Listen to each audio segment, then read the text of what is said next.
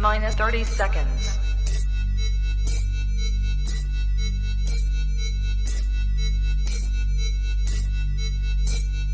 T minus 20 seconds.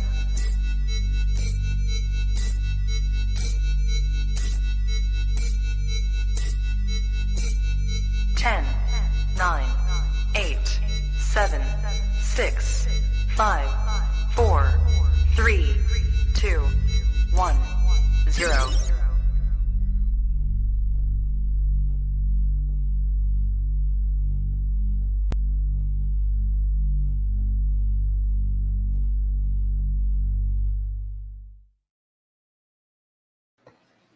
are now tapped into the coolest reptile podcast in the world. Welcome to Trap Talk Reptile Podcast, episode 415. I'm your boy MJ. What is good? Hope everyone's having a beautiful Tuesday. Hope you're having a good start to your week.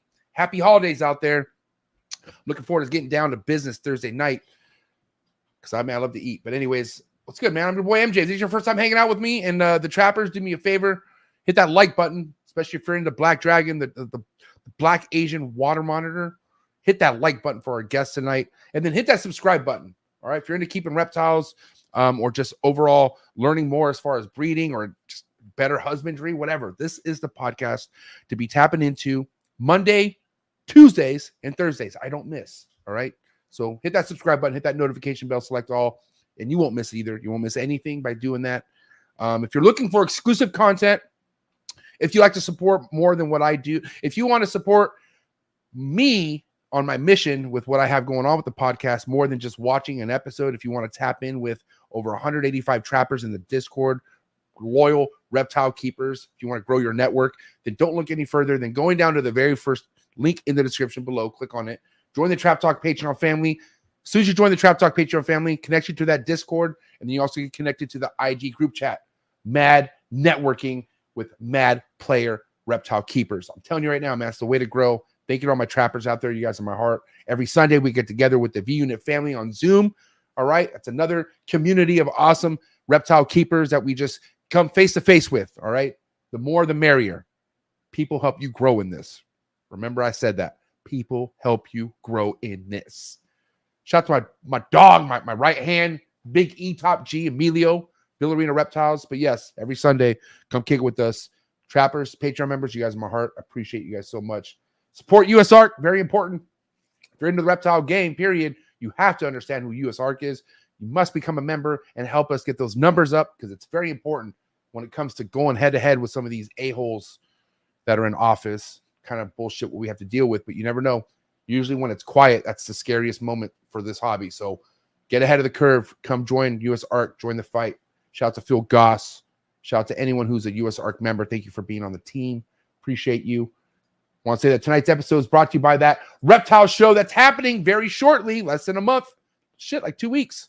The Reptile Breeder Show, the holiday show, thrown by Bomb Projects, happening in downtown Los Angeles, December 9th, 10 a.m. to 5 o'clock. Check it out. It's a free show if you go to reptilebreedershow.com and RSVP that. So if you RSVP, walk into there for free. For whatever reason, if you don't do that, pay 10 bucks at the door, but go enjoy many vendors with diversity of reptiles that are going to be shown here. It's going to be awesome, man. Geckos, frogs, spiders. Yeah, I said spiders. Ball pythons, different snake species. And you can catch me there, catch a few other heavy hitters at the Reptile Breeder Show. Very stoked to be having a show in between the Reptile Super Show, which shout out to the Reptile Super Super uh, shout out to the Reptile Super Show. My boy Rami throws the number one reptile show in the country. Never misses. Cannot wait.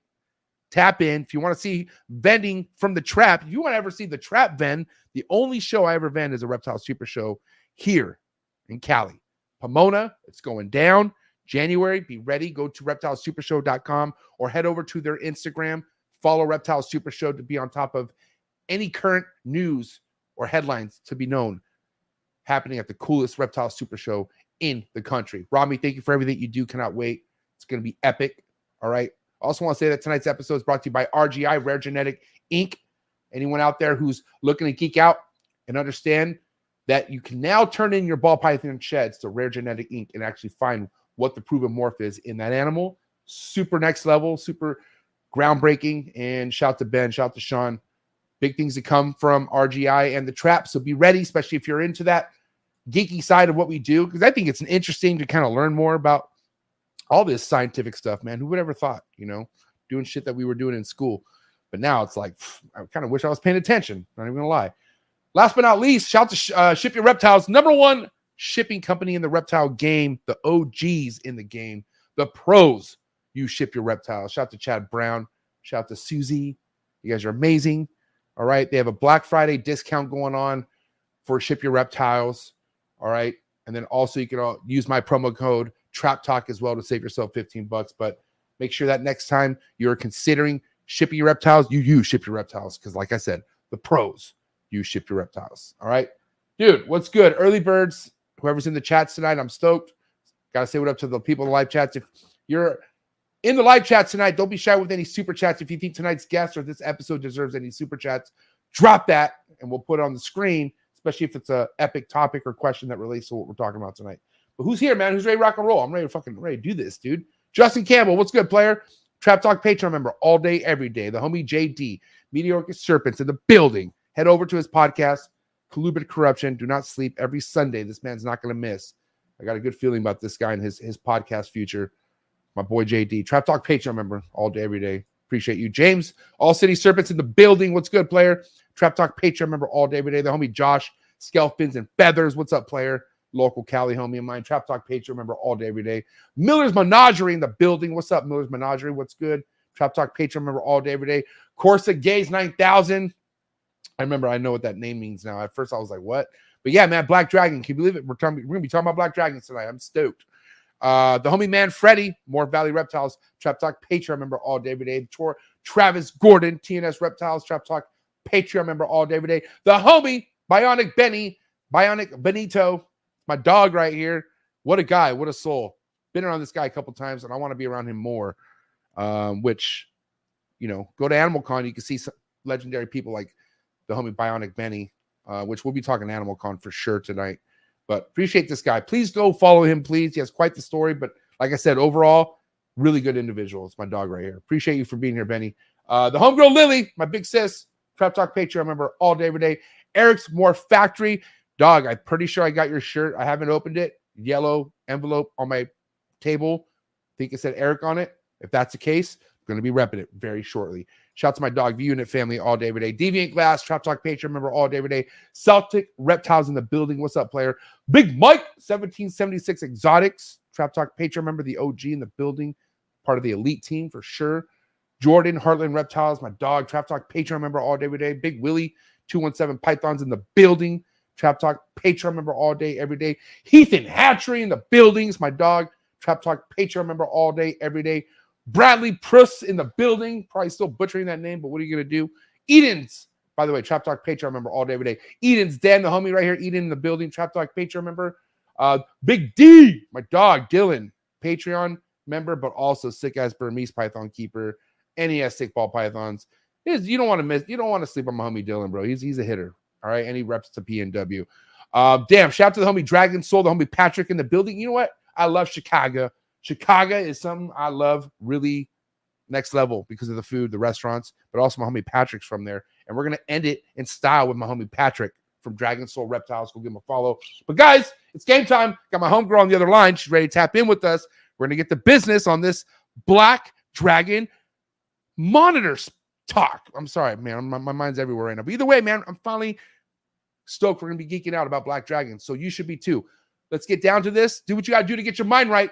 Do what you gotta do to stay hydrated because it's that time. Oh, it's that time. Episode 415 coming at you right now with our homegirl Cheyenne. Let's go. Chee. You ready for do, do more in the future? Trap Talk podcasts? Yes. Man, Only, only Trap Talk. Exclusive. Yes, exclusive. Oh, So stop calling us. Rub the spot, get the club to pop. When I come up with the crop, gotta love it, love it or not. I'm hot from the hop to the rub the spot, get the club to pop. When I come up with the rub the spot, get the club to pop. When I come up with the rub the spot, get the club to pop. When I come up with the rub the spot, get the club to pop. When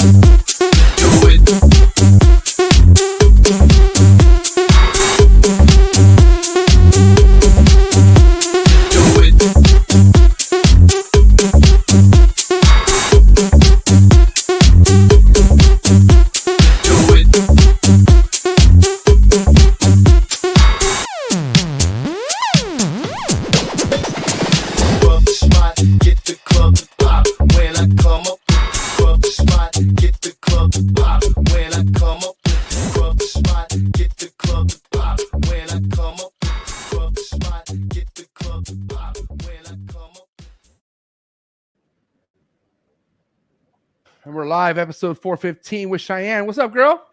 Hey, what's up? Where'd that backdrop come from? That's epic. You didn't have that in sound check. I know Johnny was like, "Yeah, you need to put a background on." I was like, "Okay," so you just set it up for me Mhm. really quick. Shout out to Johnny, who we- we will hear. We'll be hearing about Johnny later, later on the show. But Johnny's the boyfriend who's obviously on top of it because that background looks hard as shit. I'm not gonna lie, it's a lot better than the wall. It is. Thank So- you. Yeah. But what's up, man? Introduce yourself. Let us know where you're coming, like like where where, where you reside from, and you know what reptiles, what species of reptiles you're working with, and all that. Why don't you just let us know? Yeah, so I'm Cheyenne, um, and I keep black dragons. I have two black dragons, Kata and Kilua. Kata's the boy. No, Nice. yeah, K- Kata's a boy, and Kilua is the girl, but we also call her Kill. So if you see, if you hear me say Kill, it's Kilua. Um, I also keep King Gorams. We have a bearded dragon. We've got like three Sphynx cats, and we've got two Yorkies. Um, Wow. But people mainly see the Sphynx cats and the monitors. huge fan. You know, listen, I've uh, I'm a dog guy, right? But I appreciate cats. I love the unique side of cats that are kept in the pets trade, and that that species of cats is definitely one of my favorites. Maybe because of Austin Powers, but I just Yeah. love. What's the proper name for that cat again? I'm sorry, I don't want to butcher it or anything. What what do you, what do you Um, like that? They're Canadian Sphynx cats. Sphynx cats. Okay, but they're hairless, right? There is that is that okay. So I love stuff like that. Either way, like it's cool that you have like a unique, broad, you know, range of stuff that you keep, you know. But you know, monitors, which we're talking about tonight, is like, dude, it's not. It's kind of like not. You got to be born to want to keep a monitor to the point where you're ready to keep it at that size as a black dragon gets because like we were saying in sound check it's a it's an everyday maintenance type of thing. Those things are fucking messy. Um but either way i'm just curious like how you got into the level as far as wanting to keep monitors at you know a big species of monitors like black dragon. How did that even come about? It's funny because we're the people that that people tell you not to be like, right? Right. So i like those we're those people. We're the impulsive buyer people. Um, it started off with us rescuing a sulcata tortoise. He he was literally just walking down the streets of Gardena, and we just snatched him up because it was it was no one's pet. He was just walking around. right Um, we didn't know what he was. We weren't in the reptile industry. Reptiles weren't anything that we thought, you know, about. right Um, we rescued him, and then we ended up finding out about JTK shop because he's in Long Beach, which is really close to Gardena. Mm, Um, we FaceTimed him, and he was like, "Oh, that's a sulcata tortoise," and we were like, "Oh, this is one of the tortoises that gets really big." And he was like, "Yeah, look at mine." And then we just kind of followed him from then on. And then Johnny saw a picture of a black dragon, and it was just a baby black dragon, like a hatchling. they're so cute when they're small huh They're so cute. Like, how can you not buy at least six of them, right? dude yeah So we saw them, and then we went down to his shop, and then we saw his big sulfur monitor, and we were like, "Oh, "That's how big they get. Let's get three of them." And that's just what happened. So So that the homie JTK's uh, it, your influence. That was the, the, the- that was the bridge. Which that's kind of how it all. St- you know, somebody has that kind of influence, and it's you know, and I think from someone like then I respect his work, man. I think it's awesome to have someone like that that kind of inspired you because he socializes a lot with his animals, and I think that is the number one important thing you need to be willing to put spend time on is getting that animal to at least trust you I get that not all animals could trust everyone in the room, but it at least needs to respect you. Like it needs to be like, you know, have someone who could keep it in check as much as it could be, right? Um, Right. but it, so it, okay, because you're in Wyoming right now. That's where you're from, right? Or that's where you're currently in.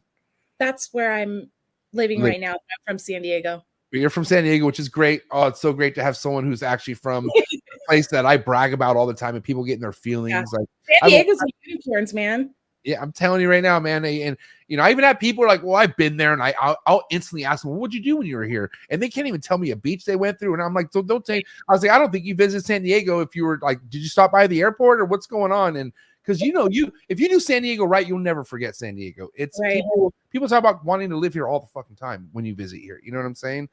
But uh oh, what an adjustment. So San Diego, then more, and then LA County, right? You so you kind of went from SD, LA County. LA is where everything with reptiles really kind of that's the birth of everything, right? Um, Right. And then how how many reptiles did you have before you moved from LA to Wyoming? So we had Kada, and then we went to the Pomona show, and then we ended up with two snakes, two hoggies, and then a bearded dragon. So literally, maybe like two months after we had those four, we moved to Wyoming. Okay, so you start off with one black dragon first. You didn't buy the pair right off the bat, so you started with one. Right. So we started. I, I got this mixed up. So we had one. His name was Crollo. Okay, Um, and he passed within a month of us having him, and we had already put the deposit down on Kada. right. So we would have had Crollo and Kada before we moved, but we only had Kada.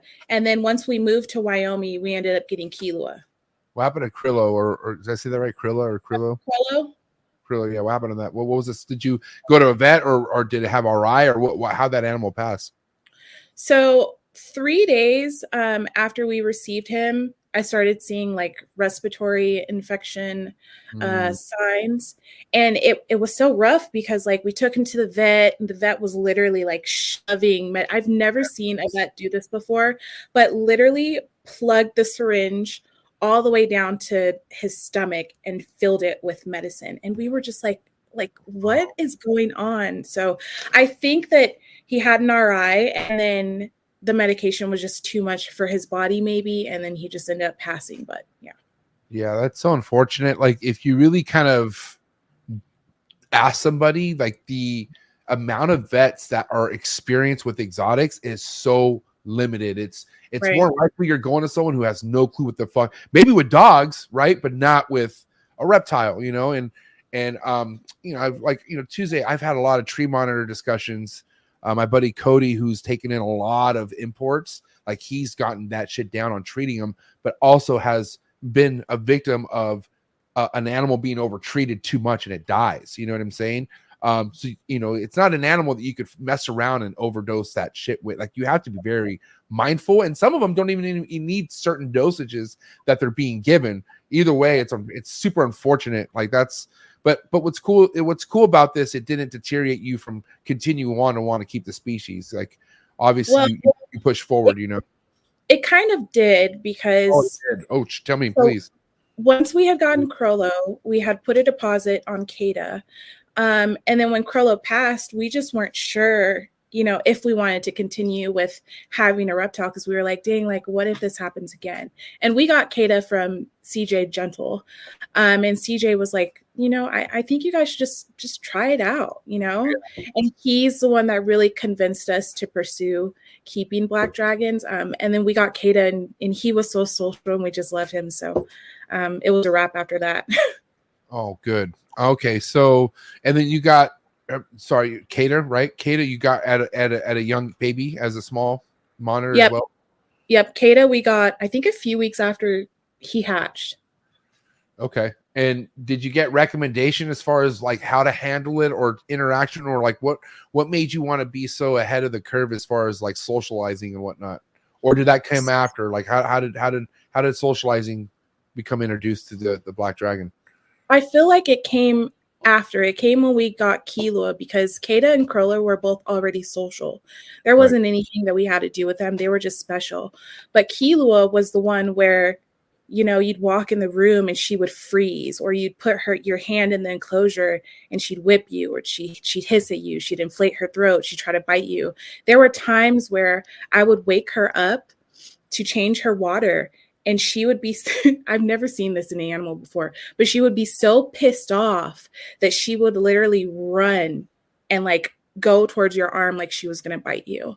Yeah. um and you know when you're when you're handling an animal like that they get big and that's a potentially dangerous situation um when they're you know older. So we just figured you know we just have to like come up with innovative ways to tame this dragon otherwise it's going to be potentially dangerous for us Yeah, I mean it's something like because a lot of people at first are like, "Oh my god, it's intimidating." Like, so my my first introduction, I haven't talked this about, I haven't talked about this in a while, but my very first introduction into a monitor game was in a Nile monitor, and and I bought that shit out. I bought that off of a out of a pet store because I just thought it wasn't a Nile monitor because it was like really yellow. It was a real pretty one, and and, and it was and it was it was a, a juvenile maybe, but not not to the point where it got after four years, right? But either way, I remember getting it, and I was like, "This thing is epic," but it's pretty fucking intense. Like like you're saying, it had an attitude where wasn't scared to come at me, wasn't scared to tell with me. Um, it got it it it clamped me a couple times, you know, but it was the size where luckily it wasn't anything crazy, you know, like y- you let it go and it's nothing bad, right? But I did work pretty daily with this thing until a year and a half, two years when it got the size of my forearm, where I was this fucking he wouldn't chill out. Like there's and you know they they also say Niles that are imported and shit like that. Like they some of them kind of like you could get them to come back, but once they have so many of those effed up experiences and being transferred and all that, like there's no going back. And mind you, I I know I could do better with my first monitor, but man, like it, as that thing was getting older and bigger, it was putting more lacerations in me, making me bleed, and I was like, this is gonna get rough. And so that was a huge eye-opening like experience for me. Luckily, I put it in the right home with somebody who had the experience and kept it as a pet and all that cool stuff. Um, but man, like that could have been that could have been a potential bad situation uh, because that thing was just not showing any signs of wanting to chill at all whatsoever. Um, now the laces, which we'll talk about maybe a little later, whole nother story, right? Because like I had these things right off the bat. But anyways, um, it's true what you say. You just you have to understand how big this thing's about to get and how if this mood doesn't get corrected now, then you have to face this shit, this attitude when it's full size. And Right. people don't understand. I mean, I don't know if I, I've seen a full size black dragon. It is no joke. All right.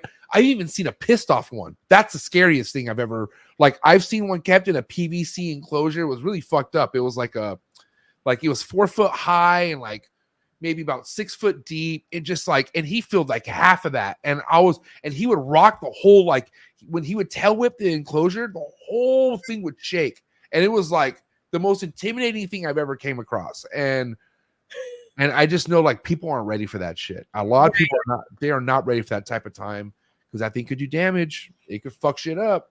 Yeah, I've never seen a black dragon that big, but um, I remember when we first got Crollo, we used to watch um, Tyler Nolan's videos and remember his black dragon that he had Tyson. I was like, man, I was like, there's no way I'm dealing with the dragon that big with that kind of attitude, you know? Yeah. So seeing stuff like that, you're like, okay, I got to figure out what I have to do. I'll do anything to help tame this dragon. And you know, nothing, you know, Tyler's, you know, I mean, he's he's a buddy of mine. I have I respect like everything he does because he's pretty like he's a farmer, does it all. Like I watch Yeah. his content and, and I love his life, but it's hard to really keep up with all that shit to where like you can't avoid certain like things that could potentially happen. But more importantly, I remember when he first got that dragon and he was able to obviously hold it. But then I remember by the time I went to go visit his place, he's like, Yeah, I don't even he's like, I don't even fucking look at that thing no more. And I'm like, Really? It's that bad? And this thing was fucking mean, dude. And I, was, I was like, Holy shit. And it just it does change. Like, not, I'm sure he still loved them, but like it changes like the motivation to want to like because like dude who has time to get hurt by something like that I Right. don't, It's you know? um but also too like it just you gotta you just gotta respect something like that like you have to like um and i'm like i said i'm really glad that i went through what i went through with the nile because i got to the point where i was ready to get back into monitors and i wanted a black dragon. Um i really really wanted a black dragon just because like you said i kept seeing baby pictures of them and then i kept seeing babies of them that people had and i was like this is the fucking coolest thing ever. Jet black just like Yep. it's like it's like jurassic park. Come on like you know i saw them in an egg once and i was like this is crazy. But then You're also like, I need. But you're like it's kind of the puppy stage like you're in love with the puppy stage right now. Like are you ready to take on what this thing needs when it's an adult no matter what attitude it could have? Because there's no there's no guarantee like i even know well respected monitor keepers who even tell me there's that one monitor who just doesn't fuck around and you have to respect it for what it is. Um so yeah like oh man like that's why I, I i'm really it's really cool because one thing that really scares me, and I think you're the third person that I've seen you do this, was like you just fed it, your hand has the food smell on it, and you go to pet it, and and it's chill. Right. Like that right there, I don't have the balls to do that at all. And and, and I love my, my my laces. That I dude, I love them. They've never even done anything aggressive, but I won't do that. Like I can't, I don't. And this is why I'm like, dude, this is the third time I'm seeing someone do this, and I'm like, this is pretty smart. Like eh, you, I feel like they should know the comp, but I'm just like, I just don't want to fuck around and find out. You know what I mean? Like, it's just like, oh man. But how? Okay, how did how what? I, and I want to let's, let's get into that. Like, the, how did you get the the courage to do that, and, and who convinced you and all that stuff? Well, I've been hand feeding them since they were babies. Right. Um, but I've noticed that what they do is because you know monitors their their pupils will dilate. Right. So they're, they're trying to focus on that because I, I give them meatballs right. and they're focusing on that meatball. And they know I'm going to aim for that. But if I move my hand, because there's a video where I move my hand and Kill ends up um, biting the glove. right. But as long as you don't move your hand, they're going to aim straight for whatever it is that you're feeding them. right. So Yeah, but yeah, but you know, there, I think there's a video of you like after you just fed them with your hand, you went and like let them smell it, and they were like they didn't attack it. I think it was right, the, yeah. your biggest one, and so, um, and then I saw someone else who was dipping like so he had he was thawing out a bunch of quail, bunch, bunch of quail chicks, and he and he was hand feeding him quail, and then he was and this this was pretty gross, but he would dip his hand in the quail like like where like what they were like marinating in, like and like rinse his hand off, and then go and pet the, the go pet the monitor like like under the chin, and I'm like, holy shit, that is like, but that just shows you how smart these things are. Like you got to respect like this is like if you got the balls and you're willing to build this kind of trust, this is how smart they actually are. You know what I'm saying? Um, because you know I always knew monitors were smart, but fuck, this is a whole nother whole nother level of like, you know, a reptile understanding what's happening or, or a reptile using its brain, right? Because don't you think it's cool? When, don't you think that it's cool that there's reptiles out there that use their brain this much? Like, I'm I'm a snake guy, right? And you, I don't see a lot of brain activity from a snake. No offense, like I just not the way a monitor does it, you know. Right. So it changes. Well, Good. it changes everything and i think because there aren't too many people that really test the knowledge of monitors um, people forget how intelligent they are but there's been multiple times where um Kilua, you know, they watch everything that you do. And she watches me slide her glass open and close.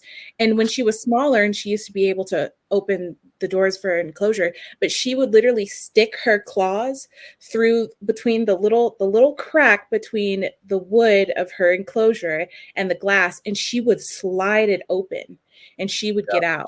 And it's like, man, like you have to be so careful. Now we have like a latch on top of her enclosure. And every single time I close her enclosure, she watches me put that latch on because she knows like I'm going to try to open the enclosure. if a monitor is not like especially like the monitors that we're talking about right now like a, a, a black dragon or a lace monitor or, or any kind of asian water monitor even sulfurs if, if that thing's not happy with its housing or what's going on it will find a way to get out like Oh, these, yeah.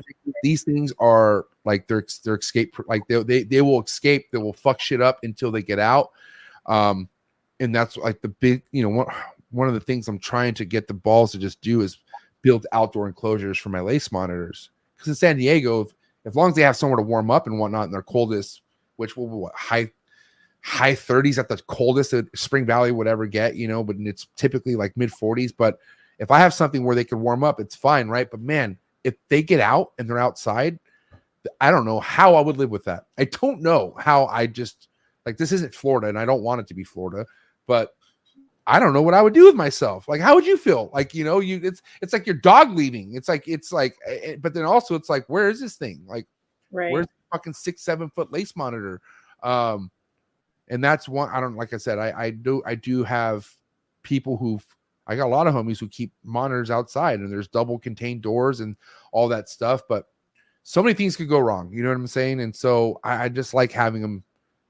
For me, if I could, my way, if I had enough room, and that's it's all about room and just having space. But if I had enough space, I would have them in a facility where it's kept with the door shut. You know what I'm saying? right. That way, if they do get out, if they really, for whatever reason, then they're not going anywhere. But they're just so smart, man. And that's why it's also important to make sure you give them what they want. That way, they're not even tripping and they're just like happy to be there. Like my my lace monitors, they put themselves away. Like I open up, if they scratch, okay, come out. They come out, they roam the room. But then when they're over it, they put themselves back. And I go, and then I just close the door, you know? So as long as they have that, I think you're good, right? Do lace monitors dig? Because black dragons, by black dragons, they dig. No, I mean, I I see Mac Dre on the floor. Like he he'll, he'll go around and he'll dig and he'll he'll get he'll try to mess with Alice's nest box. So I guess I should. I mean, I want to say yeah. I guess they do dig.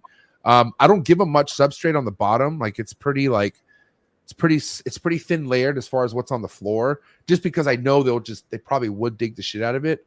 Um, but you know, from where they're from, like they don't need a huge water dish. Like they're not like what Mhm. black dragons need. You know, black dragons, they're Asian water. They live, you know, they, they like to be in the water.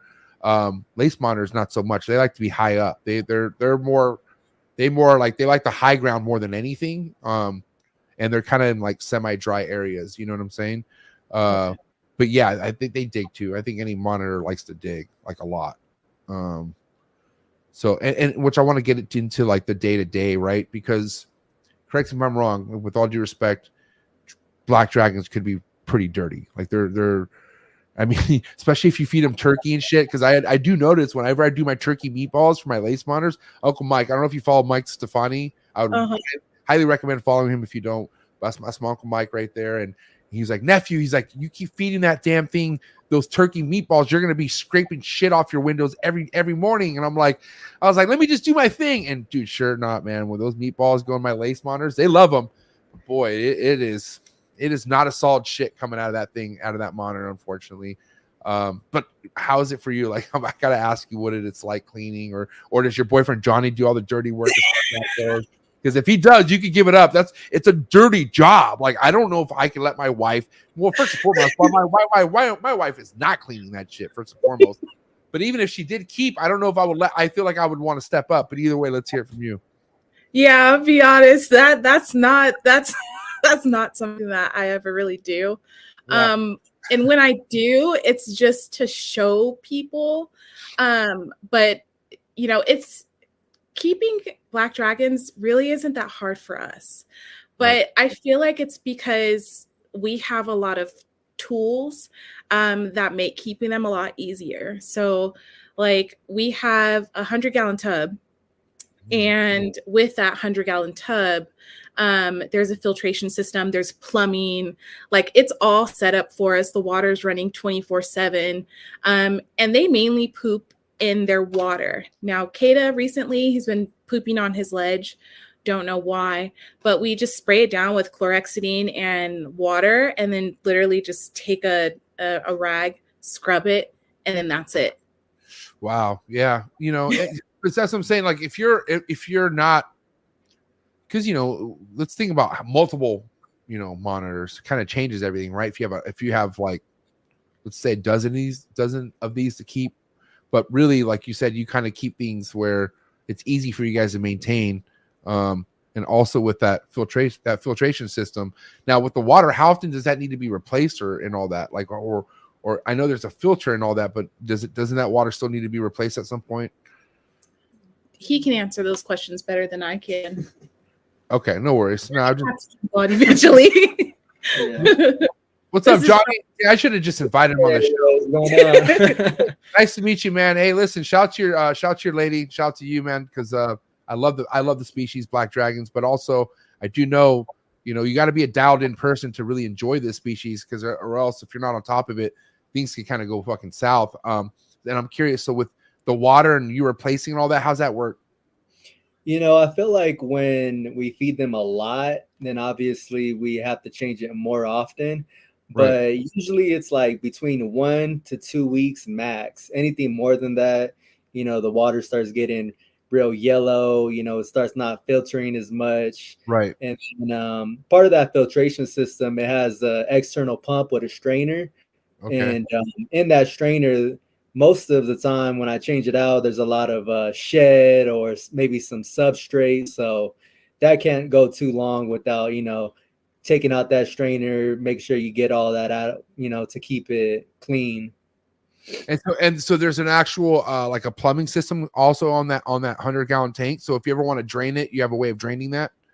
Yeah, so like it's like rigged up for our situation that we have right now. So we're living in Wyoming and it's not going to be our permanent home forever. So Right. the type of plumbing I have, it uh the backwash and the rinsing functions of that filter, it I have like a like a hose set up where I could hook up the hose, detach the hose anytime I need to go ahead and do that backwash or do that rinse. So, you know, when the time comes, I hook it up, I run it outside, and then I go ahead and hit that backwash, drain all the tubs completely because both of them are hooked up from each room. So I got a 100 gallon tub in one room, another 100 gallon tub in another room, and Oh, both of the plumbing hooks up to the same filtration system. Um, but so I mean, this uh this filtration system though, it's it's huge. Like it's a yeah. It's not like it's a- it's not your ordinary filtered system, is what you're saying. It's like top. It's like next level. yeah, because I, I know a lot of people they uh they look into like the fluvals. Right. Um, you know, there those are a lot used in the aquarium industry, and even I was considering getting getting one at one point in time, but the cleaning of that is just uh, a lot more involved. That those have a lot of medium that you have to switch out, and a lot of sponges. And this one, it's a it's a lot easier. It's like a self rinsing system. So even though we have to do water changes, the the operation and um, just the procedure of going ahead and cleaning that is not as hard as some. now I have to ask you, just who who is familiar as far as like how often they eat? Is that do you handle the feeding, Johnny, as well, or is it both? Um. I mean, it, it's her most of the time. Um, He does the icky yeah, stuff. I, I do. I do all the hard labor.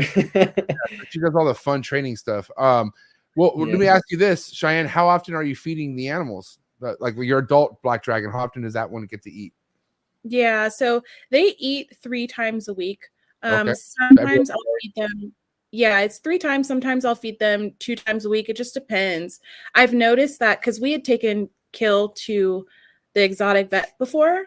Mm-hmm. Um, she like faked in it. She was faking an injury. She was acting like her arm was broken, and it was not broken. Once we got, have to have it out or something. What was she doing?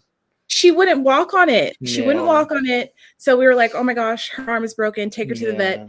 It's not so before when we had went to the vet we had given her a chicken foot wasn't a big chicken foot um but we had given it to her i want to say like three or four days before and it had just started to um digest into her system like you could see the bones breaking apart so we give them um already ground whole whole prey and Right. that usually digests within a day um, but we notice a difference in their behavior giving them something that's ground whole prey compared to something that is like whole prey So do you guys like to avoid that then? Like, do you guys have certain um, like do you still do chicken legs even with that kind of digestive?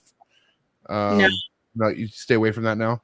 Yeah we, we really don't feed them chicken it was just an occasional chicken foot like once a month Right. or something like that but once we saw that in the um it was a was it ct scan Yeah, yeah, it was a CT, CT, scan. Once we saw that in the CT scan, we're like, okay, maybe we should just continue to feed them ground food because if we feed them three, if we feed them three times a week or twice a week, the food that they already had probably isn't going to be digested, and that's probably why they're feeling a little groggy and don't want to interact as much. So, the ground food for us was the best way to go. Yeah. Now I have to ask you, Johnny Dick, do you ever let her handle them without being around, or you make sure you're always around whenever she has them out?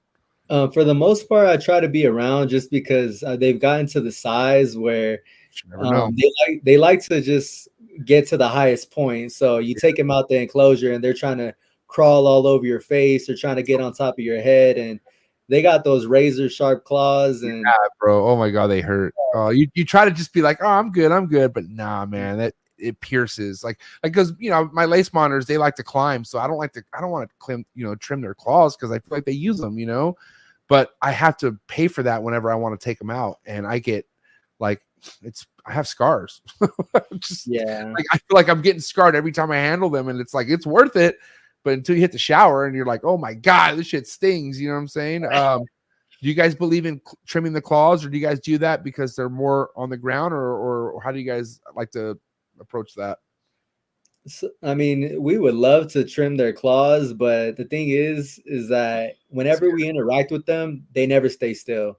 Like they want to explore, they want to move around. So I don't think that they would even let us trim their nails. yeah, Yeah, um, I mean, we have a lot of uh, like climbing in their enclosure when they go up to their basking ledge. yeah. But man, I mean, I feel like even if they grind down, you know, a couple days later, they're sharp again. Right.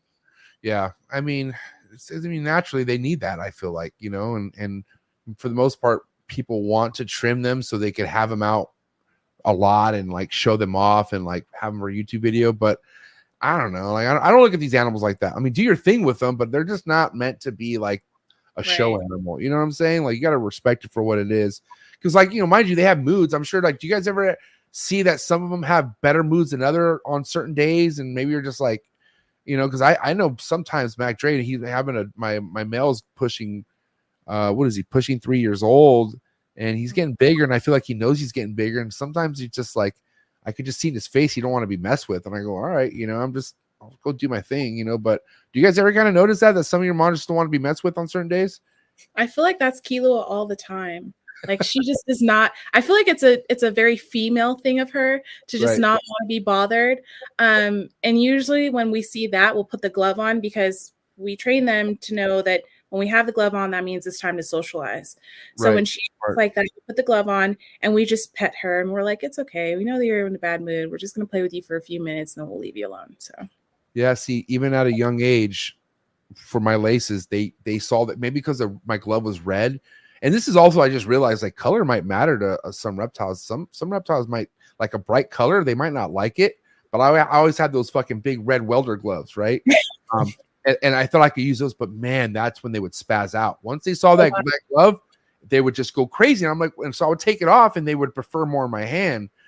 And I wish that wasn't the case because now it's like they still hate those gloves. Even as adults, bro, they hate those gloves. They they'll they'll tell whip me. They just don't like those gloves. Um, maybe I should change the color, huh? yeah, change the color and maybe smaller gloves because we have like their kitchen gloves Right. that you use for cleaning. Right. Um, and it's more just so that they know that there's a glove on the hand. There's really no protection at all if anything ever happens, but um, they're responsive to those too as well. Mm, Yeah. So- yeah, because I mean, like kind of like the welder gloves that you're talking about. It's funny because I feel like for us it's the opposite.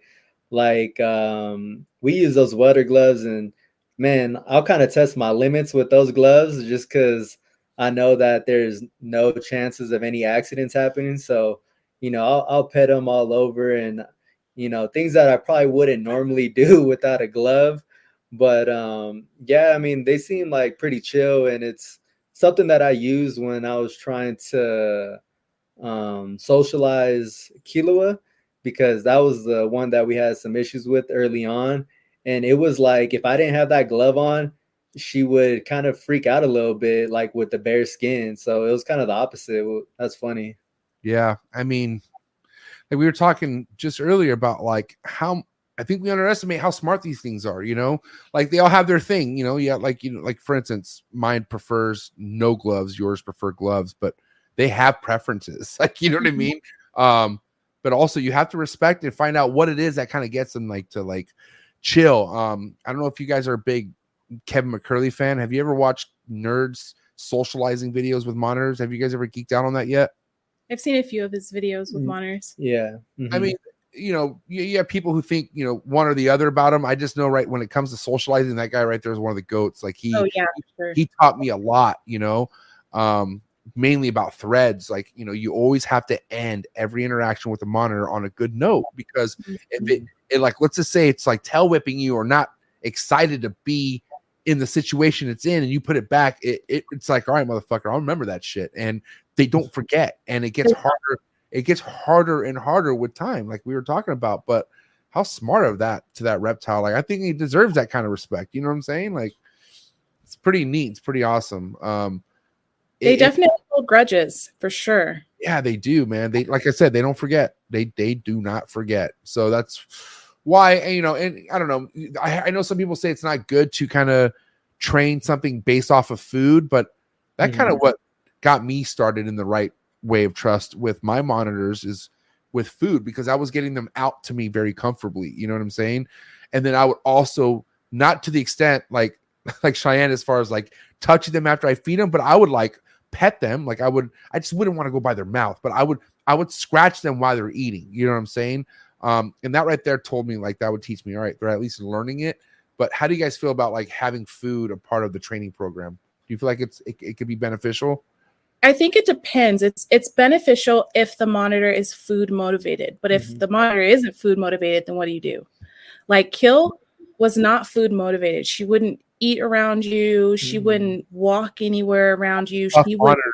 That's a tough monitor to break, dude. When they don't eat in front of you. That's yeah. that that, night I was talking about never ate in front of me. Almost two years I kept them, never once ate in front of me, and that's a why. That's kind of why I wanted a monitor because I wanted to watch it eat. You know what I'm saying? But the, dude, those those are like they. There's something like it's it's being stubborn. You know, as far as whatever's happening. But go out, go on, Cheyenne. I'm sorry. Yeah, no, you're fine. Um, Yeah, because uh, that, that's funny because how she said like, what do you do when they're not food motivated and Right.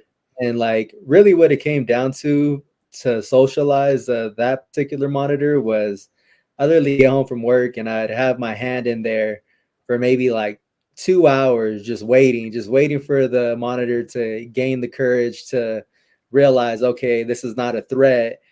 Uh, Let me go ahead and you know check this out and you know, after a while, finally get on my arm. And then, you know, that's kind of how I built the trust with that monitor right there. it's funny because I would walk into the room because he's the one that started working with Kilua.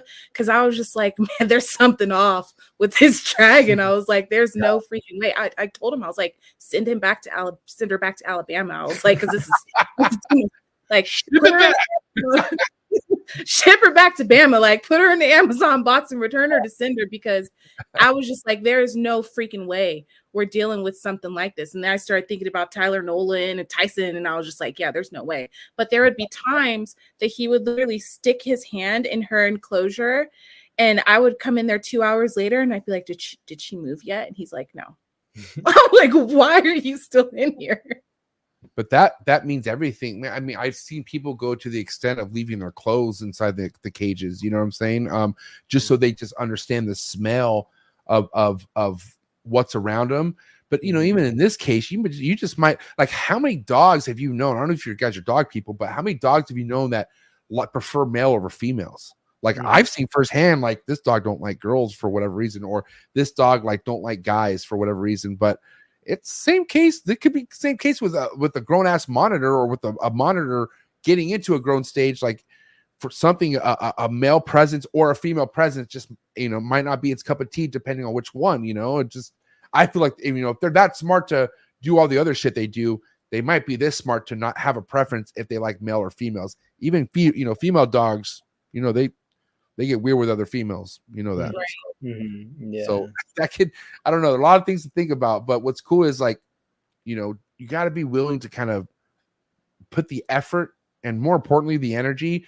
Like this is a day to day thing, no matter how tough it is with a monitor that doesn't want to eat in front of you, or more importantly, just wants to fucking tail whip you. Like you Mhm. still have to go and show up. Like you still have to like put in the effort. And it's not easy, man. It's a everyday thing. And if you really love it, that's what I'm saying. Like these things aren't, they're just not for everyone. Like, you know, like you guys obviously went through the ringer on the very first one, but then now also in a position where you're like, should we continue this one? That's kind of a spaz.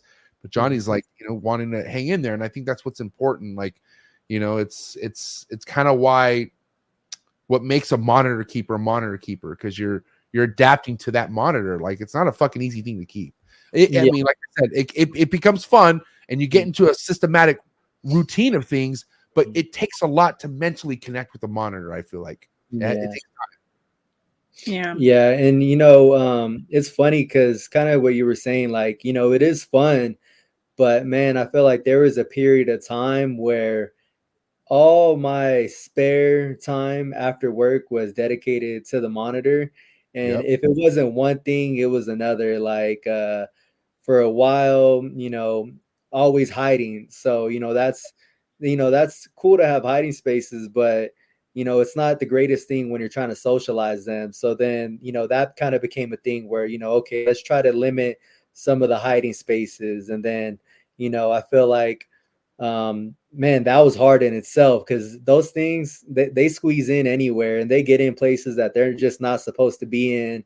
And Yep. um, that was an everyday battle. And then they got too big for the enclosures. So then we had to get custom made enclosures. And then once we did get the enclosures, it's okay how are we going to run this plumbing and you know okay how are we going to regulate the the temperatures in this enclosure So it is it, it took a lot to get to the point where it's like, okay, it's manageable. It's not as hard as it once was. Yeah. But even everything you're talking about, like it takes like energy, time, money to get to a standard that you're happy with. Yeah. Uh, because I do I see these things kept in low standards and it's fucked up. Like I don't this is why like I sometimes go in on certain people who just shouldn't be keeping these things if you're not willing to go to the extent like what you're doing with this. Like I know the water is so important to an Asian water monitor. Like that like is something where if you're keeping that good enough where it wants to be in there and it's clean and somehow that's a good start right there. Obviously, and, and then the next thing is obviously having space for it. But it it you know it's just not a like quick let me just do the bare minimum with these things these things deserve a lot more than bare minimum you know what i mean um Mhm.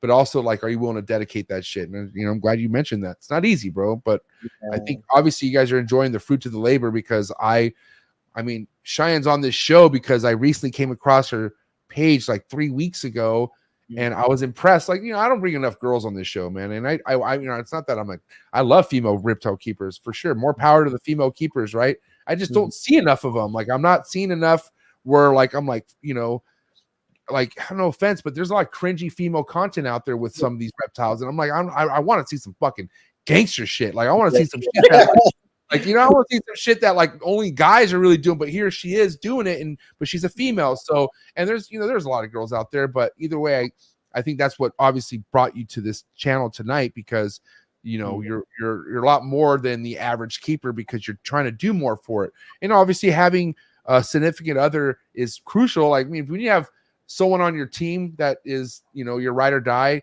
but with the reptiles too. I mean, that's kind of a cheat code. Like you guys are gonna go pretty. I mean, you guys could do whatever the fuck you guys want technically together. You know what I'm saying? That's that's a lot more than a lot of people have. Usually, it's just a guy who just loves it, or just a girl who just loves it. But when there's like a duo involved, I think mm-hmm. that's cool because you guys, I'm sure you guys have your strengths in on both Yeah. sides. You know what I'm saying, Yeah. obviously, as as we were talking about earlier. So, but that's cool. I mean, I I love I love shit that is hard to keep, but it's being kept because we need more people to be keeping mm-hmm. black dragons, but the right people. You know what I'm saying? And and only way we mm-hmm. could do that is kind of getting the right people and setting example, like letting them set the example. And that's why I think it's awesome um, to have you guys discuss all this shit because it's cute, right? It's awesome when they're little, right? Isn't it cute when you get them and you can put them in a four by two, watch them run around and oh look at this mm-hmm. little water dish that you know I, I'll Yeah. replace that. But no, Yeah. motherfucker, we're talking hundred gallon. yeah man it, it's funny because i remember those days and man i mean the water dish was cool and everything but man that sucked too because Every day, every two, single- three times a day. yeah, two three times a day black. we're It's, like, it's straight black. It's like black water, and you're like, that ain't. I have OCD, like, and that's why I feel like people who have OCD like that do well in this because Mhm. you're not going to just sit there and let that. And but Right. but to the point, it's like you're saying, like, God damn, again, three, Yeah. four times, you know saying? Yeah We used to have Kata trained to where she would scratch at the the door when she would Mhm. want to come out, but I would tell her, "You need to use the restroom 1st Mhm. Yeah. because if she didn't use the restroom, she couldn't come out. So it was like, man, like three, four times a day, constantly picking up her water bowl and then taking it to the sink, dumping it, and then filling it up. Oh my gosh, it was such. ugh, I don't miss those days. Like baby monitor is so much fun, but having to clean up after them, not fun. Yeah That's what I'm saying. It's so cute raising them, and and it's fun. And then next thing you know, they're I don't know. It's, it's like a kid. It's like you know, I, I, and I just have a baby. I just recently had a kid, but now I kind of see how what parents go through. Like, yeah wow, so awesome. Now you're this eight year old little shithead, fucking spending all this money and like doing all this disruptive shit. And that's kind of what these adult monitors turn into. It's like you're kind of a pain in the ass, buddy. You're a big ass animal now. You're fucking big. Um, real quick, I have to ask you, Johnny, did you go to Animal Con with Cheyenne? Uh, or no? yeah yeah we went together That's where I met Benny. Oh man, shout out to my, my homie Benny's in the building. What a supportive individual, but honestly, like Benny. good guy, man. Really good guy. Knows how to connect with people. But Mhm. uh how was Animal Con for you guys? It was, you know, I have FOMO because I missed it this year, unfortunately. But how was Animal Con? Let's talk about it. It was fun. It was so much fun. I feel like I would do it again for Mm. sure. I think that there were there were a lot of panels that had a really a lot of good open dialogue, um, Right. a lot of really good topics, and I just I hope it continues to thrive. You know, a lot of really good vendors too. Yeah, I Right. feel like um I think the coolest thing about the whole convention was um me and Cheyenne, like we haven't had a huge chance a huge chance to connect with people. Right. And uh, going to something like that just kind of makes you feel like, oh, okay, we're we're not alone and you know what we experience and what we do. Oh, it's a whole world, bro. It's it's awesome. Like, and, and I will say, guys, you know, this is why, you know, when you have the other half doing what you do, you kind of it's another reason why you don't really need anyone because you have each other in a sense, right? But also, what helps both of you guys is just connecting with other people that will pursue what you're doing even further. Um, and that that only happens when you meet people in person. Like I, I I love social media connection and relationships, but it's not really real life. What's Mhm. real life is when you fucking go to an event and you connect what you have on social media to the person face to face. Because then you're going to be talking, stories happen, memories happen, and then next you know you become like lifetime friends with the. You know, what I mean, lifetime people I'm like friends with that I would never be friends with if it wasn't for the reptile game. You know what I'm saying? Um, but it also changes everything because here's one thing that's cringy to me. No offense, but a lot of people are good at creating the content. Like like like they're good at painting a picture, right? Um, and they kind of like go to these events expecting some sort of like recognition before there's proof of what they're actually doing with the animal, right? I'm a Mhm. person where I want to I want to see what you're like. That's cute. That's a cute reel, right? But what are what's your collection look like? I want to know what you're really working with. Like what's your what's your uh, business with the reptiles, right? And Mhm. I like to just see someone who's putting in the work and then trying to show their name for it. You know what I'm saying? Because then you have something to talk about. You have something to present. So I, I feel like even though Cheyenne has shit rolling with social media, I felt Mhm. like you guys concentrate on being a keeper first. I feel like that was more important, getting that down and then sharing the experience. I don't know. Correct me if I'm wrong. Yeah, I think that when you're on social media, you know, you have to figure out the kind of person that you want to be. You know, Right. do you want to be a keeper? You want to be a breeder? You want to create shock content? Like, you got to figure out the person that you want to be. But like, is it like is it about you or is it about the animals? What you need to ask yourself, right? I feel like, and, and, and you do see a lot of stuff where it's kind of like gloating the person versus like, you know, like it's about the animal. You know what I'm saying? I don't know. Like that's, and then I know there's content for everything out there, and I know like this is why I don't really fuck with TikTok because I can't handle it. I just can't. Like I, I just want to learn about reptiles. Like you know what I'm saying?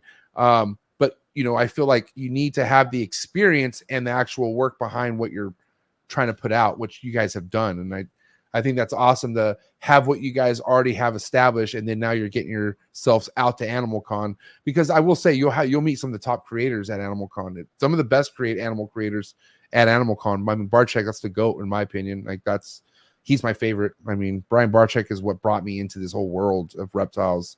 Um, and and it all started. It all started based off YouTube. Like off, like I had no relationship with anyone in the reptile game other than Brian Barczyk's YouTube channel, which I stumbled across because I was depressed one time, and that was it. and then I and then I I spent like three months watching Barczyk videos, and then I'm buying ball pythons just as pets.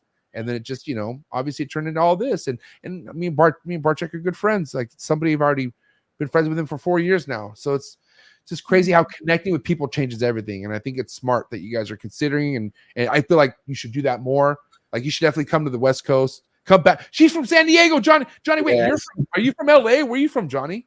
From LA. Yeah, so uh, I lived in the LA County. I moved around uh, Torrance, Gardena, you know, those those areas. I'm not gonna lie, don't, don't take this disrespectfully, but with your mustache, you hella look like you're from LA. yeah, but you look very LA right now. yeah, yeah, yeah. Oh man, you gotta tell me, bro. Shit. I love it. That's my I grew up with you guys. So that's what I'm saying. Like, I love it. You know, it's cool to have people from the SoCal area, but like SoCal could be kind of big, but come on, man. We're SoCal. Like LA, San Diego doesn't get more SoCal than that, you know? Um, but also, man, I mean, do you do you miss it, Johnny? Like, do you miss the West Coast at all, or what's going on with you? And I, I asked Cheyenne, I have to ask you now. What's your what's your uh like how much do you miss you know where you're from? Oh man, I, I mean, I wish I could go back, but I mean, with with the how much we got right now, and just the way that the prices are back home, it, it's rough, you Oh, know. man, it's rough, bro. So okay, I have to ask you, what brought you guys to Wyoming? So I had actually came out here like in 2014. Um, it was a job opportunity, and Okay. I was out here for about three years, and then I went back home. And a couple years later, that's when I met Cheyenne, and you know, we're just talking over, you know, dinner one day, and we're like, hey, you know, if we want to, you know, get ahead, I think this is the best decision for us right now, just to go out to Wyoming, and you know, there's a job opportunity for me, there's a job opportunity for her, and uh, it's something that where we could just leave and you know focus on building. So that's what we did. We paid nine hundred and like fifty dollars for where we live Yeah, for a it's three uh, bedroom, two bath. And it's gorgeous. I have a good buddy of mine who was from uh, Wyoming. He lives in Colorado now, but my buddy Nick Lavera, he was uh, Mhm. he lives in Wyoming and would show me just like beautiful pictures of like the fall, like you know before the cold front, right? Um, and then he would show me the wintertime shit. I'm like, I'm like, you can have all that shit, bro. But you guys know, like, dude, I I don't function in cold weather like that. I shut down. Like I literally I can't move. Okay. Like I want to stay in bed. I don't want nothing to do with nobody when it's that cold. How the hell do you guys adapt to that cold? You don't. You it- don't. It's funny because Shannon says uh, you don't, but she gets to stay in the house in the Oh office. no, each that makes sense. So like where we work at, um, you know, there's office people and there's people are in the field, and you know, I'm, I'm out there freezing. You know, Yeah, man. Yeah. I, I I come back in and she's like, "Oh, it's cold." I'm like, You don't know what cold is. He's "It's- got yeah, snow on his mustache. yeah, like um, man, yeah. Just to give you an idea, the coldest I've ever experienced out here was uh, negative fifty. See, bro, come on. That don't Yeah, that that's negative 50, and we're talking about 30 to 40 mile per hour winds. yeah. Oh my Yeah. gosh. And it's for what I mean, for months. I mean, it's cold. Your winters are long up there. Like half the year. Yeah, Yeah, so like I always say there's there, there's two seasons. You, you got winter and you got summer, and that's it. but you have beautiful summers and falls. Like it's like this, like once that shit's gone, it's gorgeous up there, right? Like what's like you have true, true seasons up there where you're at. Yeah, I mean it's nice, but man, I feel like it's not last. It's not that nice. I always admire it because you know where we're from, we don't get seasons. What the fuck? We don't hardly ever get any kind of like crazy change like that. I'd be Um, okay with Yeah, not you- experiencing Yeah, that. you're though. not you're not missing it. You're not. I'm trying to make you guys feel better, but I'm sorry. Let's keep it real, man. It's I, okay. I love it here, man. Um, but obviously a big transition obviously is the demographic, like the people up there. I I mean, are you finding good like Mexican restaurants or like what you- what do you There's do? nothing. How do you No. eat? Like, what do you are you just go like what do you do to maintain like your you know what Mexicans need? And that's good Mexican food. Like that's what we need. Oh, man, we're we're on a drought, man. It's bad. the only you- time I just send you a Oh. fucking like I send you like a first aid kit full of Mexican food or some yeah. shit. the yeah, the only way we could get like decent food is if we cook it. Like if, Right. if you're gonna Wait, rely on Decent. Decent. It's like the best decent food I can get is here. hey man, You guys heard that? decent can be really, really good, all right. But, but what I'm trying to say is that if There's, you don't there's cook, levels of decent. There's levels of decent. All right. levels There's- are decent, you know. Yeah. But what I'm trying to say is that we only got fast food here, so it's like Right. if you're willing to eat that, then you know there's no shortage. But there's not really any good restaurants like that, and we live in a a small town.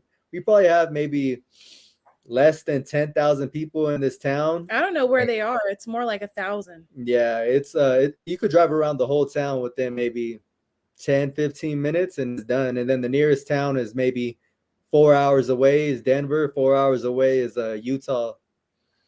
Wow. Okay, so let's kind of like future talk this. Like, is there anything that would bring you back to Cali if if circumstances were to land, or or are you trying to literally legit just build a life and a family out there and not ever come back? No, no. I mean, I feel like we're trying to hit a financial goal and then once we hit that uh I mean, we had talked about actually coming to San Diego and you know just uh settling down there, but I feel like we have to be in a good financial position to live comfortably because I mean, we could afford to live out there, but it's like uh, how do you want to live, you know?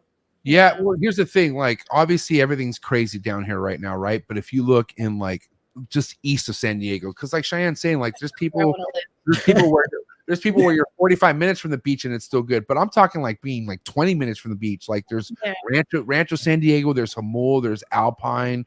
Um, I'm in Spring Valley, but really close to Rancho San Diego. There's, I mean, I once this shit chills because everything's just overpriced. there's definitely places that you could swoop on um, at when you're ready, where once the market's right. But it's cool that you already have shit established where you're at now. Like I think that was a smart move to kind of get ahead of the curve, get somewhere that you that not that where you could stack more. You know what I'm saying? Because it's kind of hard to buy. I don't know how. Man, I'm really blessed. But when we bought this house in January, I was like, how am I going to save money? Because like, bro, our mortgage is stupid. It don't. It's. Yeah.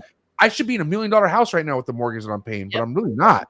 Um, but anyways, I was really worried, and, and you know, God is good, so I was able to just fucking figure it out and stack. But I think that's what's important is like not getting yourself in a, a situation where like savings is no longer part of what you're doing. I can't live check to check. Like I don't.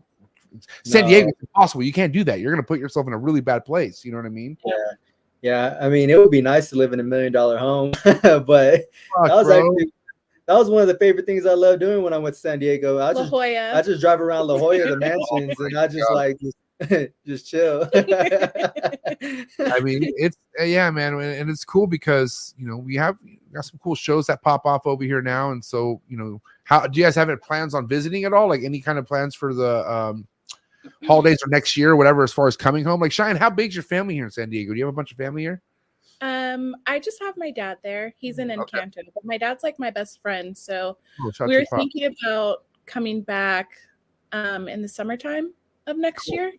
Yeah. But as far as living, we're kind of like on the fence because we live in like a tax-free state right now.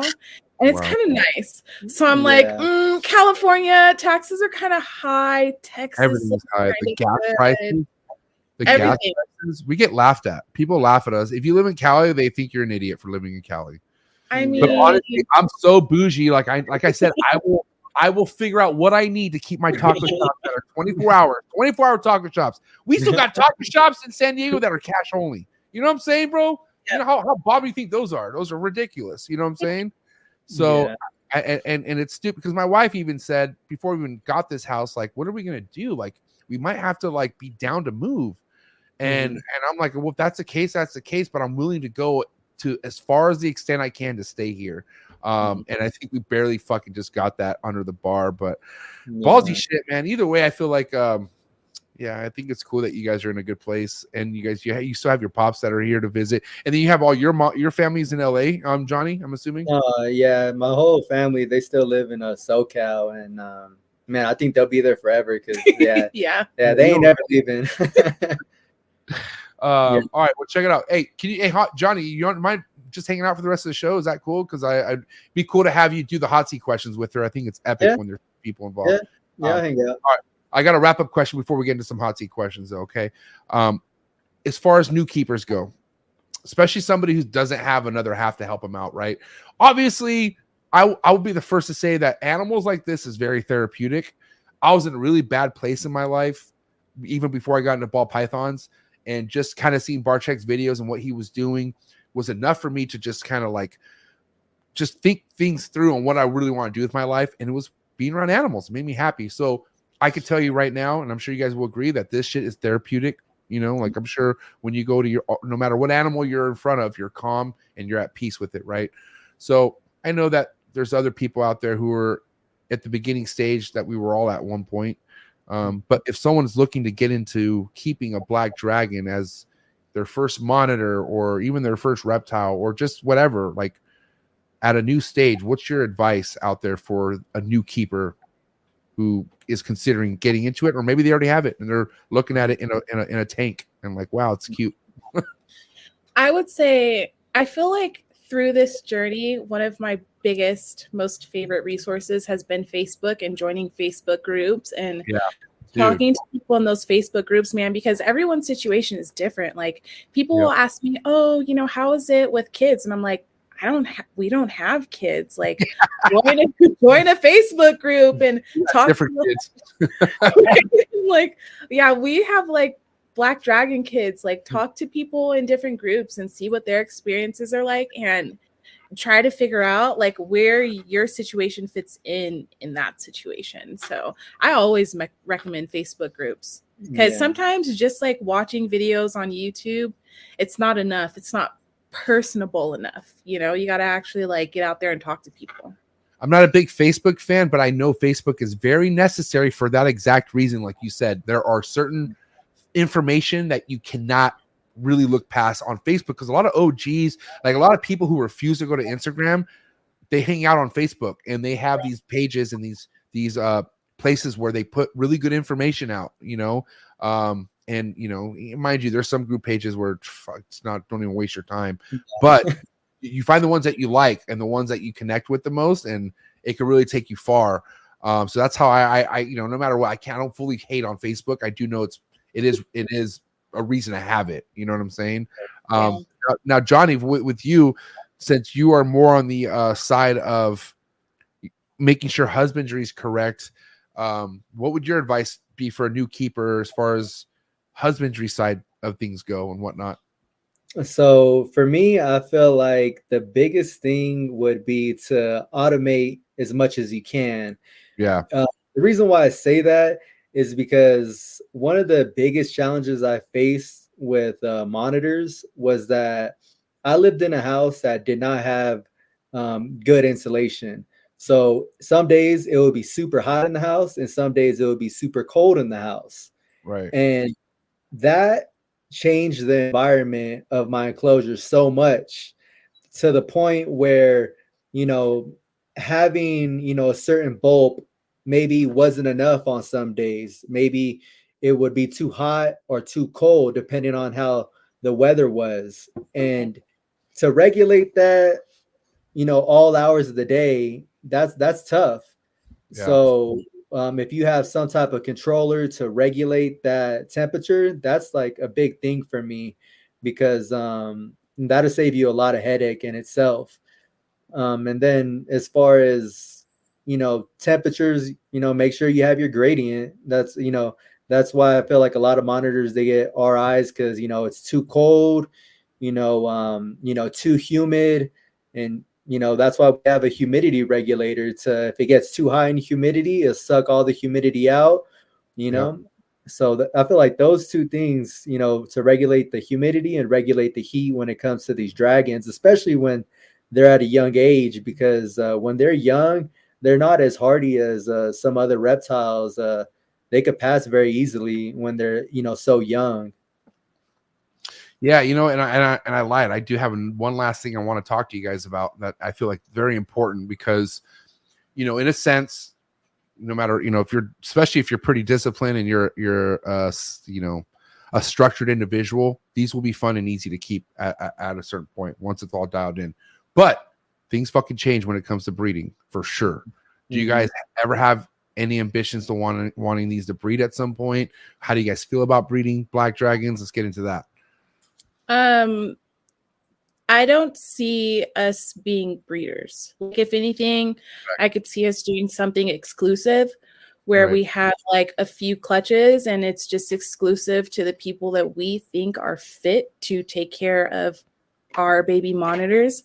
Right. Um, but I don't see that happening like in the near future. Yeah. Now, go ahead, Johnny. Oh no, you go ahead. No, I was just gonna say like because even even because you you have a confirmed female for sure, right? The one of the tree or excuse me, one of the black dragons is a for sure female. Yeah, kill kill is a for sure female, and Kata is a for sure male. And how old's your female? Um, two. Okay, so she's approaching that size where she can start cycling um at some point. So even if she's not paired up with the male, she could still kind of give you guys eggs. Um, Johnny, do you have like a nesting setup for her if that were to ever happen, or do you have a box setup for for that situation if she ever starts to show like she's gonna like cycle for whatever? Because they they do partho clutches all the time. So I'm just mm-hmm. curious about that. Yeah, we have a box, a nesting box, and I have all the materials for it. We actually um had tested the box out where we put it in the enclosure for a while just yeah. to get her familiar with it. Right. But um you know, when she had that whole situation with her arm, you know, we're like, hey, let's take this box out for right now until we're sure that she's healed. Because one of her favorite things was hiding behind the box or inside of the box, and it was going to be too hard to monitor her. So we, I took it out for a while, and I'm sure we'll be putting it back in, you know, once she gets a little older. Yeah, mainly I say that because you know I fear this even with my own monitors. Like, my, my, you know, my female is just as old as my male. I think he's they're about to be three years old, and he's not really ready for her. But man, she's big, and you know, I do know the one thing I don't want to fuck up on is having a situation where she's not comfortable with any kind of nesting or where she wants to lay the eggs because I know monitors won't they won't lay them. They'll hold on to them to the point where they'll just die and they'll retain them or not retain them, but they'll they'll you know egg bound basically. And fuck, man, like I these you know you raise something this long, even though three years isn't long. I mean, to me in a mon in monitor years that's a long time because you're just you're every day with this thing. So I've definitely had things in my mind like fuck, I don't even know if like I love them so much where I don't even care about breeding. In a sense, would be cool. Don't get me wrong, and yeah, I do. I did buy these to breed them, but even if I didn't, I love them that much to not care about it. And and and I, I that's why when you guys said, well, I, we're not really too much on breeding, I connect with that immediately. Um, but also too, like fuck, these things can still give us eggs. You know what I'm saying? And you always have to have what they need. And I think a lot of people don't understand that aspect. They don't even realize, even though I'm not breeding this female, she could still lay eggs and she needs what they need, and they need that nesting temperature and all that shit. It's very important, you know. Mm-hmm, mm-hmm. Yeah. I, I think for like breeding, one thing that we're worried about the most was, um, you know, we're social with the monitors, and when we're interacting with them individually, everything's fine. But you just never know how a male is going to react to a female, or a female is going to react to a male when you're not around, or you know, you're not there to watch them. You know, that's one of the biggest fears, I think. I'll send you a video after this, Cheyenne, to your Instagram, um, because you know, I tr- everyone has different experiences, right? And I had I had somebody tell me like, "Oh man, your monitors are old enough. Like, like I think you could probably like get like pair them, like pair them up." And I'm like, "Really? You think so?" And of mm-hmm. course, me being a ball python breeder, I was like, "Yeah, let's do it. Like, let's breed them." Right? so so I, I for the very first time ever i separated them right separated them for like two months shut their lights off completely like cooled them down right and then i heated them back up and i was like and mind you before i did this they have they have been outside the enclosure together. They've they've like like peas and carrots in a pot. Like they just they just like are best friends right? And then until i separated them and then once i let them come outside again whole nother scenario. So basically female came out first. Alice is cruising. That's my female. And then matt came out and he's just kind of like like and he's normally confident when he walks but he's coming out and he's like almost looking for something and i'm just sitting there like what's all right this is interesting so mind you alice spots mac from like across the room alice just charges after him she's like Oh I'm like, I'm like, oh shit. And so Mac is running and they're like chasing each other around the room. So I grab mm-hmm. a broom and I like put it in between them. And I'm mm. like, dude, that was close. Right. Right. And so Mhm. I give it give it a couple weeks and I do it again just to see what would happen. Mhm. Same shit, man. But they got chest to chest, but they locked each other this time. Mhm. And and I was like, what is happening? Like, and then I had people telling me, you have two males. Like, oh my God, you have two males. And I'm like, I got proof that they're not, this is a male and female situation. But then I talked to like, I don't know if you know who Brian Waterloo is. Will like he's a well-respected lace monitor uh, breeder, and he told me, man, if that female's closer ready to breed, and that male, any male that's not the same size of her or is on that time to breed, they just want to dominate the shit out of them. And so basically, she wanted to breed, but this fool just wasn't ready. He wasn't trying to, you know what I'm Yeah. saying? She was like, "Get away from me! If you're not going to give it to me, get the hell out of here."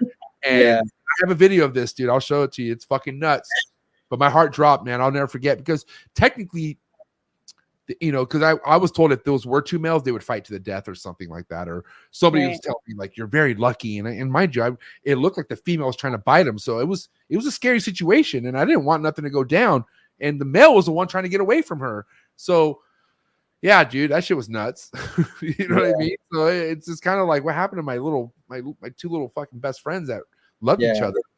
You know, breeding just changes everything. Like it's a whole curveball when it comes to that extent. So, and guess what? Right now they're separated. So, oh man, try again. yeah, we'll see what happens, man. Uh, but all right, guys, what an epic episode! I appreciate you guys so much. Um, I got these hot seat questions for you too. Now, the way this works, quicker the better. You can answer these. If you have to explain it, that's fine.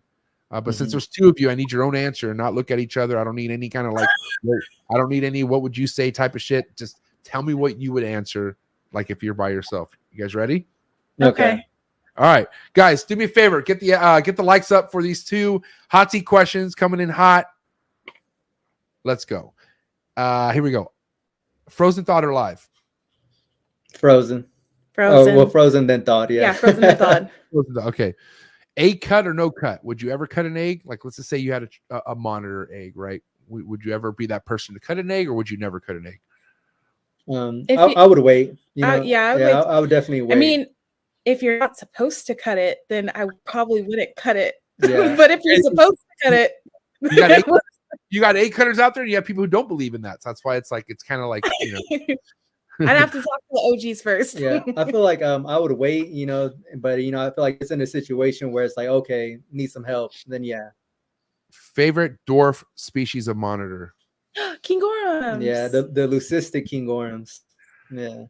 Yay imports or boo imports? Um, I, I would say uh boo because I feel like a lot of imports are wild.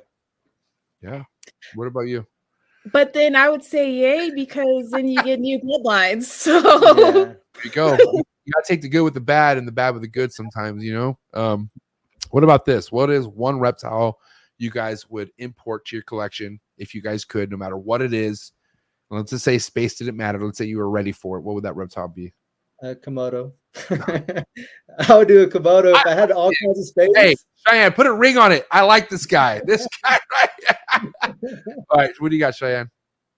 um there's a what is that? What was that monitor that we saw at JTK's?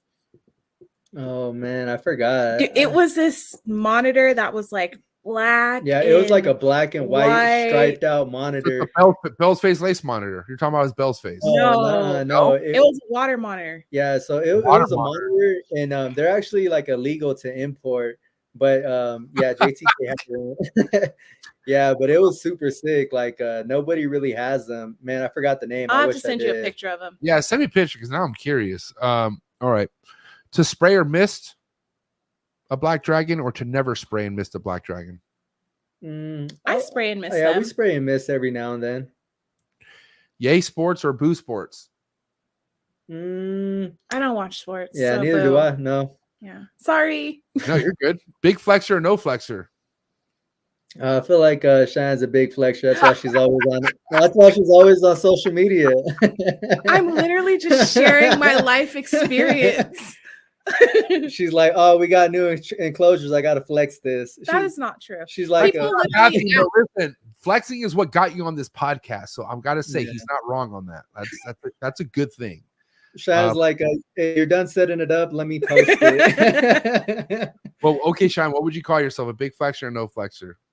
I would say, I mean, I'm humble. I'm like in between. Is there like a middle answer? You, you're medium flex. Yeah, I'm like medium. Okay. Um, steak or fish? no, steak. Steak. Favorite cut of steak? Uh, uh, filet Ooh, mignon. Filet mignon. Yeah, filet. Yeah. You can't go wrong. It's yeah, like, it's like if you blender. ever want to be disappointed, I mean, obviously they, they could still cook it wrong, but still overall, like you're not gonna go wrong with filet mignon. So, yeah, medium rare, man. It has to be. Ooh. With blue cheese? Yeah, with blue cheese, fire. stop, I'm starving. Jesus, Yeah. Uh, some grilled What I onions. what I asked for. Um, okay, how about this? Yay alcohol or boo alcohol? Ooh, Uh, alcohol. yay, alcohol. Boo. What's your choice? What's your choice alcohol beverage, Johnny? uh, I feel like if it's um if it's like beer, I like uh, mango carts. I don't know if you ever tried them. Never. go- Mango cards? Yeah, it's, Never. yeah, it's called Golden They're Brew so mango good. carts. They're pretty good. And then Okay. I feel like uh, if I'm drinking like liquor, it's probably like uh, Jack and Coke. Like that's what, like my kind of my go-to when I'm out. So even even if the occasion lands and it's like you could have whatever alcohol beverage you want, Cheyenne, what would it be? Like, what would be your favorite alcohol beverage?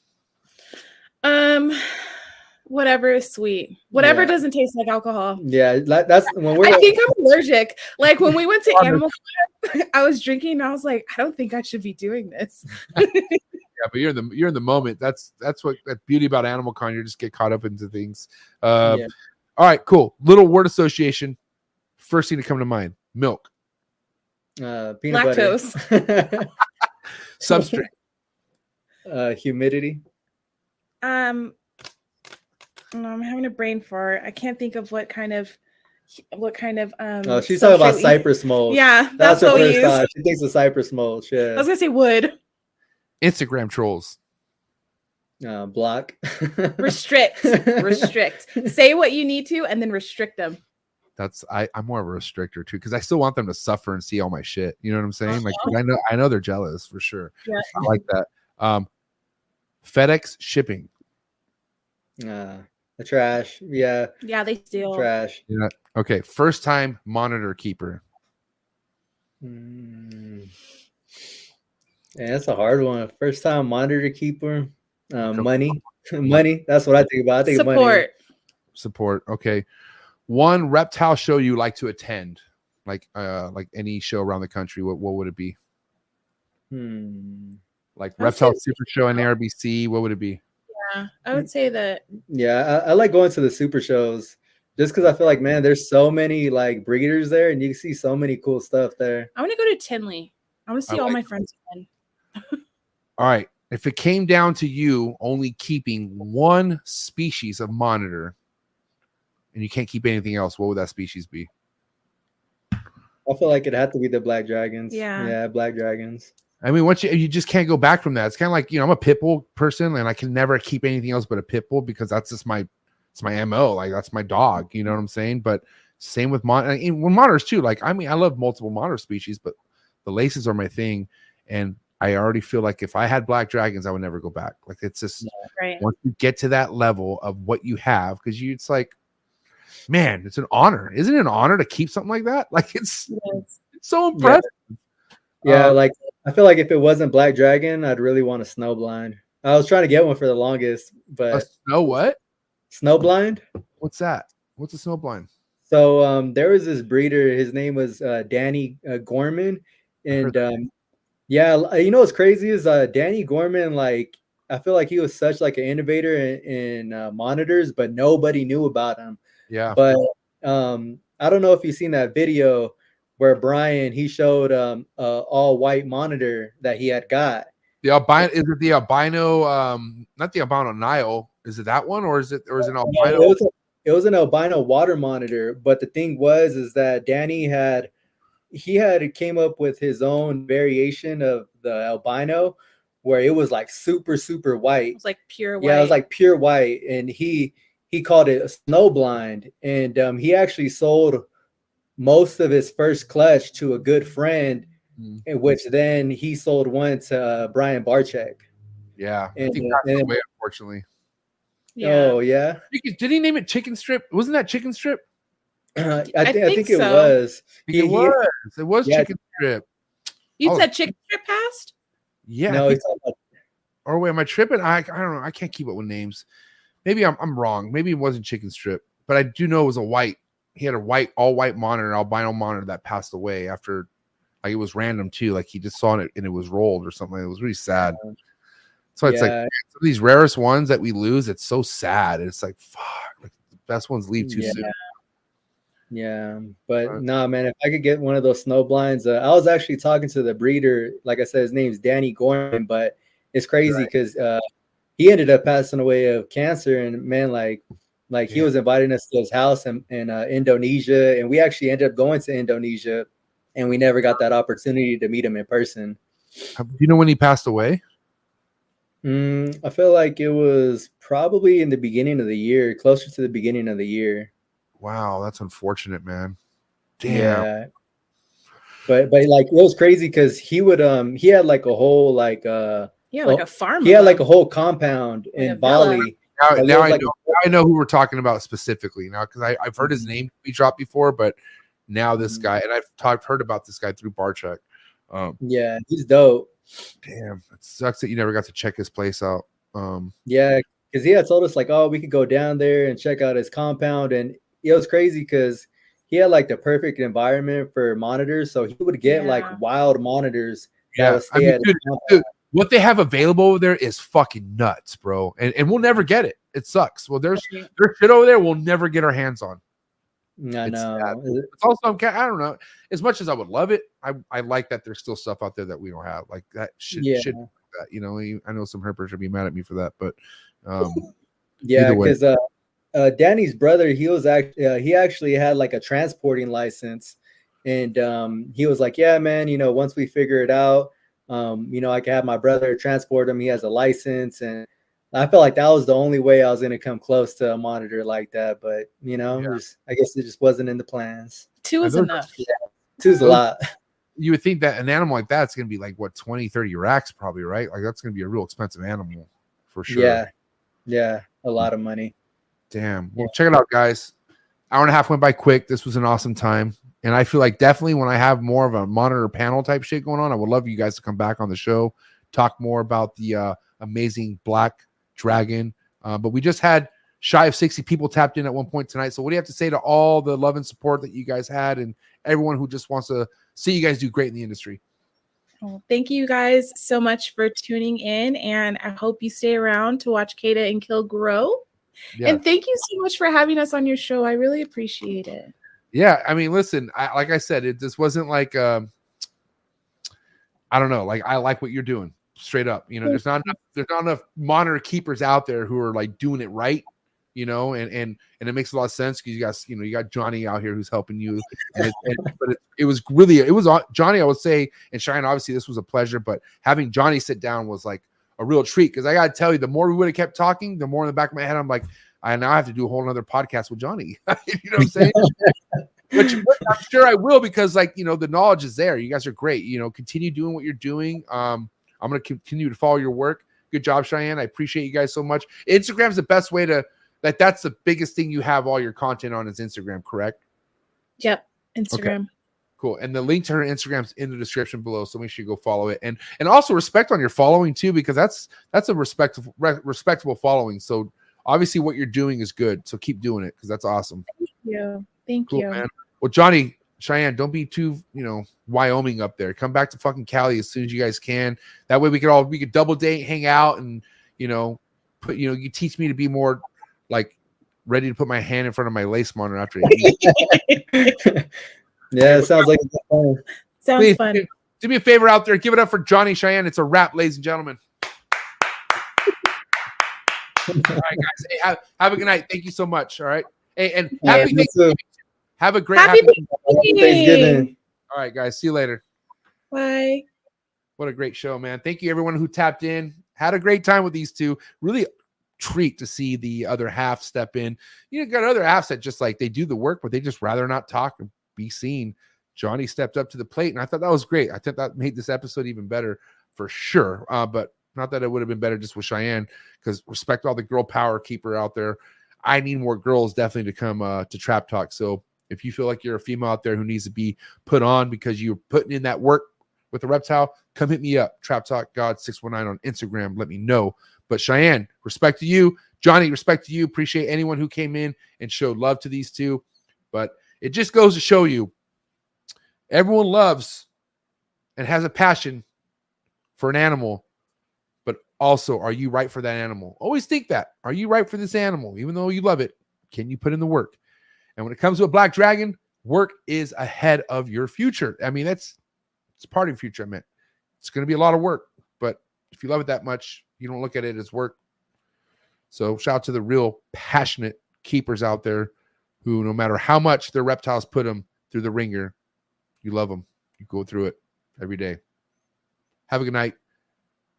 Thursday, Thanksgiving happening right here. Trap Talk happening Thursday night. My boy Kyle Kyle Hoffman from um, the ambassador, Royal Ambassador. So it's going to go down ball python type energy, but OG type knowledge happening. This guy's been in the game for over a decade, so it's going to be good to talk to homie Kyle finally on Trap Talk. So set your reminder. All right, but more importantly, make sure you hit that like button tonight for Cheyenne and Johnny. Hit that subscribe button, hit that notification bell, and be ready. And again, if you're looking for exclusive content, first link in the description below. Click on it, join the Trap Talk Patreon family, connect to the Discord, connect to the IG family, and come have fun with us every Sunday on the Zoom calls. Appreciate all the love and support. You guys are amazing. You're beautiful. Have a good night. I'll see you Thursday, and I'm out.